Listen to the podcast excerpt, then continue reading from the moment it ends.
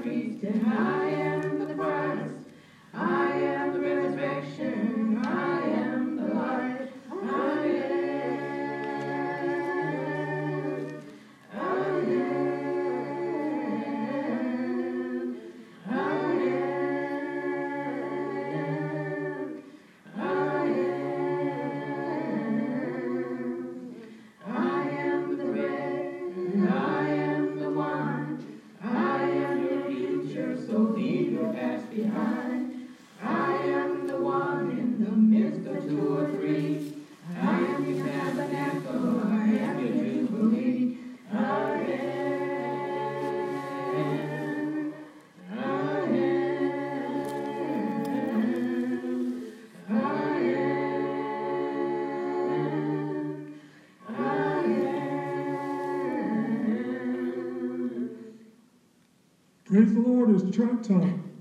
Praise the Lord, it's chat time. Praise the Lord, it's chat time again. Praise the Lord, it's chat time once again. This week, we will continue our discussions of current events and scriptures. Praise the Lord. So this week, I want to talk about coronavirus. I want to talk about how people react to coronavirus, how people, saints, should react to coronavirus, how people who really, really believe in the Lord react to coronavirus. You know, and, and one thing I notice that every day you hear there's an update on Channel 12, the president taught, or all stations, I guess.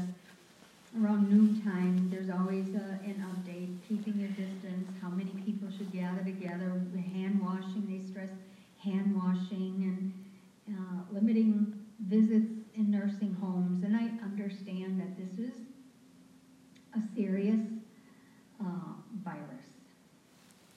But not often do I hear pe- people praying. I mean, you hear how they cancel church, they cancel uh, services, and um, or they do it online, and you're supposed to stream the the service online or on Facebook or um, do it that way. And you hear just messages. Well, I didn't really listen to any, many uh, messages, but they, they're all, you know, just general messages. I, I was impressed by Archbishop Listecki of the Catholic Church of this archdiocese.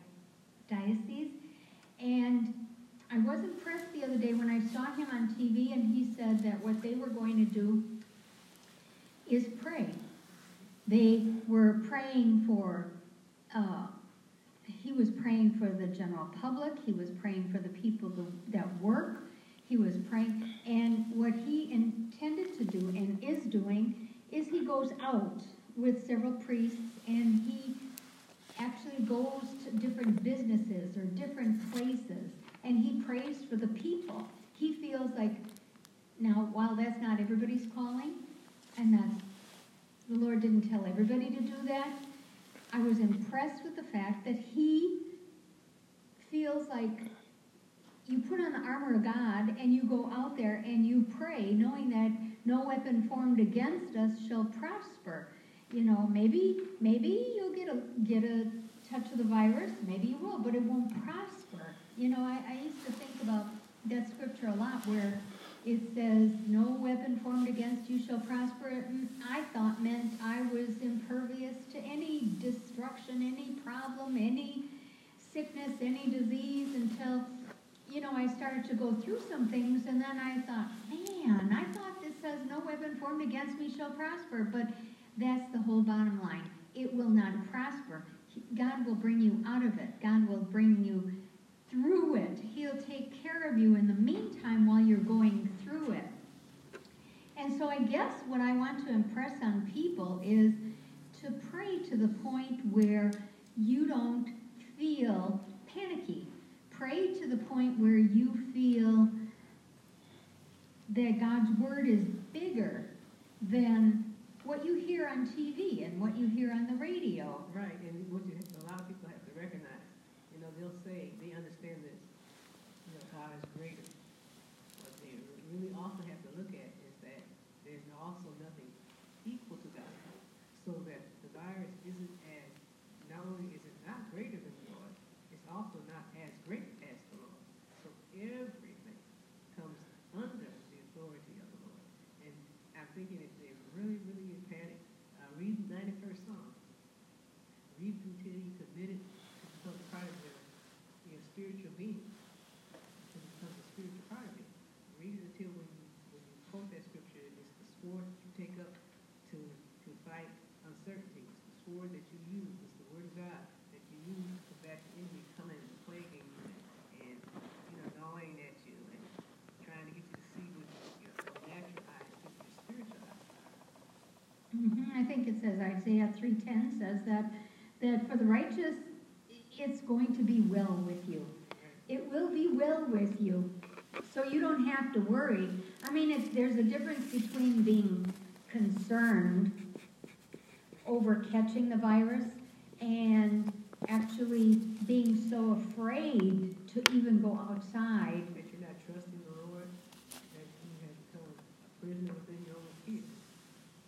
It's going to be well with you, and you have to know that. You have to know that inside your heart. You have to know that inside your spirit. And, you know, I, I don't know what to think of this. I don't know, um, I really don't know what to think of this whole thing. You know, people say, you know, they have a lot of criticisms, like it's, um, you know, they blame people from China, and I was saddened when I heard that this restaurant, um, I think it's on Brady Street or off of Brady Street, and Holton and Brady or something like that. They closed. It was called Lucy Lou's, and they actually closed because they got threats all the time because they were Chinese Okay. and they were afraid because I don't know, the, the president says that the virus came from China. Well, I agree with that. I guess I agree with that. But then you have people who are, they go off the deep end and they accuse Chinese people for sending it or, ha- you know, for people getting sick and, and Right, and then they have to take a stand, because you're gonna find racism and bigotry, uh, no matter what, people who step out of line and threaten, and so I, I feel for them not being so afraid, but they're, they're gonna experience something. I think it was Lucy. Maybe it's, maybe that's not the right name of the restaurant, I don't know, but, Yeah, I, I hope that they eventually will be open. but they did close, and I thought that was sad, because, not because, you know, because you can take, take out food, but they closed not because of the virus, but because of, Um, racism, so, so, but is it a permanent closing, or? I don't know, I have no idea. until this is over with, because, you know, people, they, they, do- I mean, when the World War II was like that, the, the people who were Japanese American citizens, they found that they were being threatened. I mean, there seems to be something that's just common, uh, to the Western world. I won't say it, it- but maybe the world over.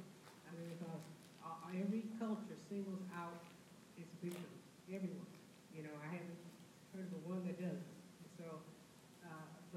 have to put their trust, but if they, if they don't trust in the Lord, if they're trusting in themselves, I can see where they would sold out of fear. Uh, but when we acknowledge the Lord, the Lord might have said, you know, close because of wisdom, you know, until all of this blows over, but the point is, a person has to put their trust in the Lord, because nothing happens without the Lord allowing. I wasn't so much thinking about, I, I don't know the people who own that restaurant. I don't know them at all, and I don't know if they trust in the Lord. I don't know anything, but I do know that when things happen, like death, or like this pandemic, or, or anything that happens, it brings out the worst in people, Right. and more hatred too. More hatred, and what gets me is, more hatred, though you can't, they might not come right out and say it, but to me, it's more hatred towards the Lord. It's like an underline, if you don't love the Lord, there's just no way that you're gonna love your fellow man, that you're gonna love your neighbor. It's just not going to happen. So if you don't bear the love of God in your heart, then the hatred of the darkness that you have within, it's gonna spill over to the people that you're connected to, or to, the- you, you're gonna pick a, a target. It's because you don't have restraint of the Holy Spirit or God's peace or joy or faith. You don't have that within you to guide you. Well, So, so in Revelation, I mean, when, they think that saints are just sort of, I don't know, I don't, we're not, we're not saying things just be idly saying things. When we say that things happen because God allows them to happen and happens for a reason, that's scripture. That's not something that we're just pulling out of the air. I mean, if, if you go to Revelations and you look at the 16th chapter, the things that the Lord sent upon the people, people will say, what kind of God would do that? The type of God who's merciful is trying to get your attention in order for you to repent. And, and, and the, to me, the more extreme the message, is, is the more extreme a person is as far as their conscience and the fact that they're sinning. So the Lord will meet you where you are at. And I was thinking too, just to piggyback off of that, I was reading about it in Matthew twenty-four, where, in six and seven, where he, he said, And ye shall hear of wars and rumors of wars. See that ye be not troubled, for all these things must come to pass, but the end is not yet. For nation shall rise against nation, and kingdom against kingdom, and there shall be famine, and pestilence, and earthquakes, and violent places, and all these are the beginning of sorrows. And things are going to come upon the earth because the word says it. But and, and sometimes it's because of the world and what the world is doing and how the world is going backward and how the world pushing certain agendas and everything like that. And it causes the Lord to send these things, to, do these things, to try to get the world's attention, but the world wants to be, you know, stubborn, hard-headed, and further left they want to go, and then then they want to cry out, Lord, help me, but it can be he just trying to get it's a wake up call. He's and the world is still pressing the snooze button, or they just not hearing the alarm go off. Right. You know, I mean, the Lord said, fire, he scorched them, and so they didn't repent. They said, repentance, they blasphemed. And, and, and, the Lord uh, sent darkness, and they, they gnawed for the pain, but instead of repenting, they blasphemed. And that's basically what people do. Instead of repenting or getting together, say, you know, and one thing I had admired about Wisconsin, when we had had some type of storm, because it was unusual for this particular type of storm to uh, take place here in Wisconsin, the people had the sense to say, what are we doing? And so they actually consulted the Lord. They actually, they, they had prayer. You know, they actually consulted the Lord, like, what, there has to be a reason for this to happen. The Lord must be trying to get our attention. We don't want to get away from that. We want to say, the Lord's trying to get our attention. Mm-hmm. So, some, uh, people sent me articles on the coronavirus, and one of them is from CBN News, and it talked about how Trump, Pence, and uh, Secretary Ben Carson spoke to hundreds of pastors on a conference call recently, and uh, Trump specifically was asking for them to pray for stamina for the health of the country. And Vice President Pence commended pastors for the vital work churches are doing throughout this ordeal. And um, Secretary Ben Carson encouraged the group by saying, God still has his hand on this nation. So um, Pence was talking about a scripture from Lamentations 3, chapter 3, verses 22 and 23, where it says, and, and I don't think this is the King James Version, but his compassions never fail. They are new every morning. Great is your faithfulness. And that's true. Right. God is faithful to his word every day. And every day that you wake up, his mercies are brand new every day. And He he's, he's full of compassion. He knows how you feel. He knows how, how, you know, if you're fearful, he knows that. Right. If he knows that you're kind of cautious or apprehensive or, you know, he knows all of that. He has compassion on you. Mm-hmm. And he's not going to let anything happen to you. Exactly, and when he says mercy, he means mercy. When he says compassion, he says compassion. It's just like there's nothing that you can come up with that he can't handle. There's nothing that you can even begin to think of that the Lord cannot deal with. I mean, people limit the Lord for some reason, but there's nothing above him and nothing equal to him. And then after Trump and Pence spoke, the House and Urban Development Secretary Ben Carson addressed the pastors and he told them that uh, Donald Trump needs prayer right now because he's under attack 24 7. Yeah, so he needs prayer all I'm sure he does, he does, but you know, I just, I sure would hate to be president. I, I don't know anybody in why they would want to run for president. I, I just don't know. You know, I, I even think about that. It takes a certain type of personality to say, I want to, I want to break the rule of the world. Well, anyway, then he gave God credit by pointing out how things could even could be even worse economically if it weren't for the economy. What if this had not happened during a time when we were experiencing tremendous economic gains? Carson told the pastors. What if it happened during a time of economic depression? Can you imagine what would have happened? God is merciful. Let's pray for God's intervention and to have Him show His power so that people can really see the power of Lord God. Lord, yes. Right, that's and that's what we should do. And then another article was sent to me. I didn't know who she was, but tennis legend Margaret Court. I don't know. You know them? No. You know her? It's uh, she was who once claimed LGBTQ people want to brainwash children. Is founder of a church that claims coronavirus won't affect them. She started a church, and she says that she won't close the church because it's protected by the blood of Jesus. She was one of the brightest stars to ever play in women's tennis. She won more Grand Slam tournaments than any other player, man or woman, during her career from 1960 to 1977. Then she retired and converted to Pentecostalism and became a minister in 1983. The Australian athlete then created a church in Perth, Australia in 1995, where she has consistently preached against same sex marriage and used anti LGBTQ rhetoric. In the wake of the coronavirus pandemic, many churches and places of worship around the world have closed. But Court's church, the Victory Life Center, has refused to. The church's leadership is in agreement that this COVID 19 will not come near our dwelling or our church family, is what they wrote on their church's website. We are praying daily for you, knowing that we are all protected by the blood of Jesus. For your convenience, hand sanitizer readily available at all of our sites.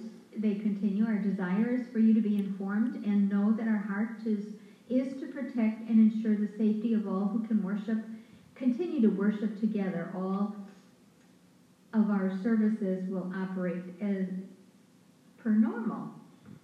So the announcement concluded with Psalm 91, verses 9 to 10 And they, right. which in part reads, No evil shall befall you, nor shall any plague come near your dwelling.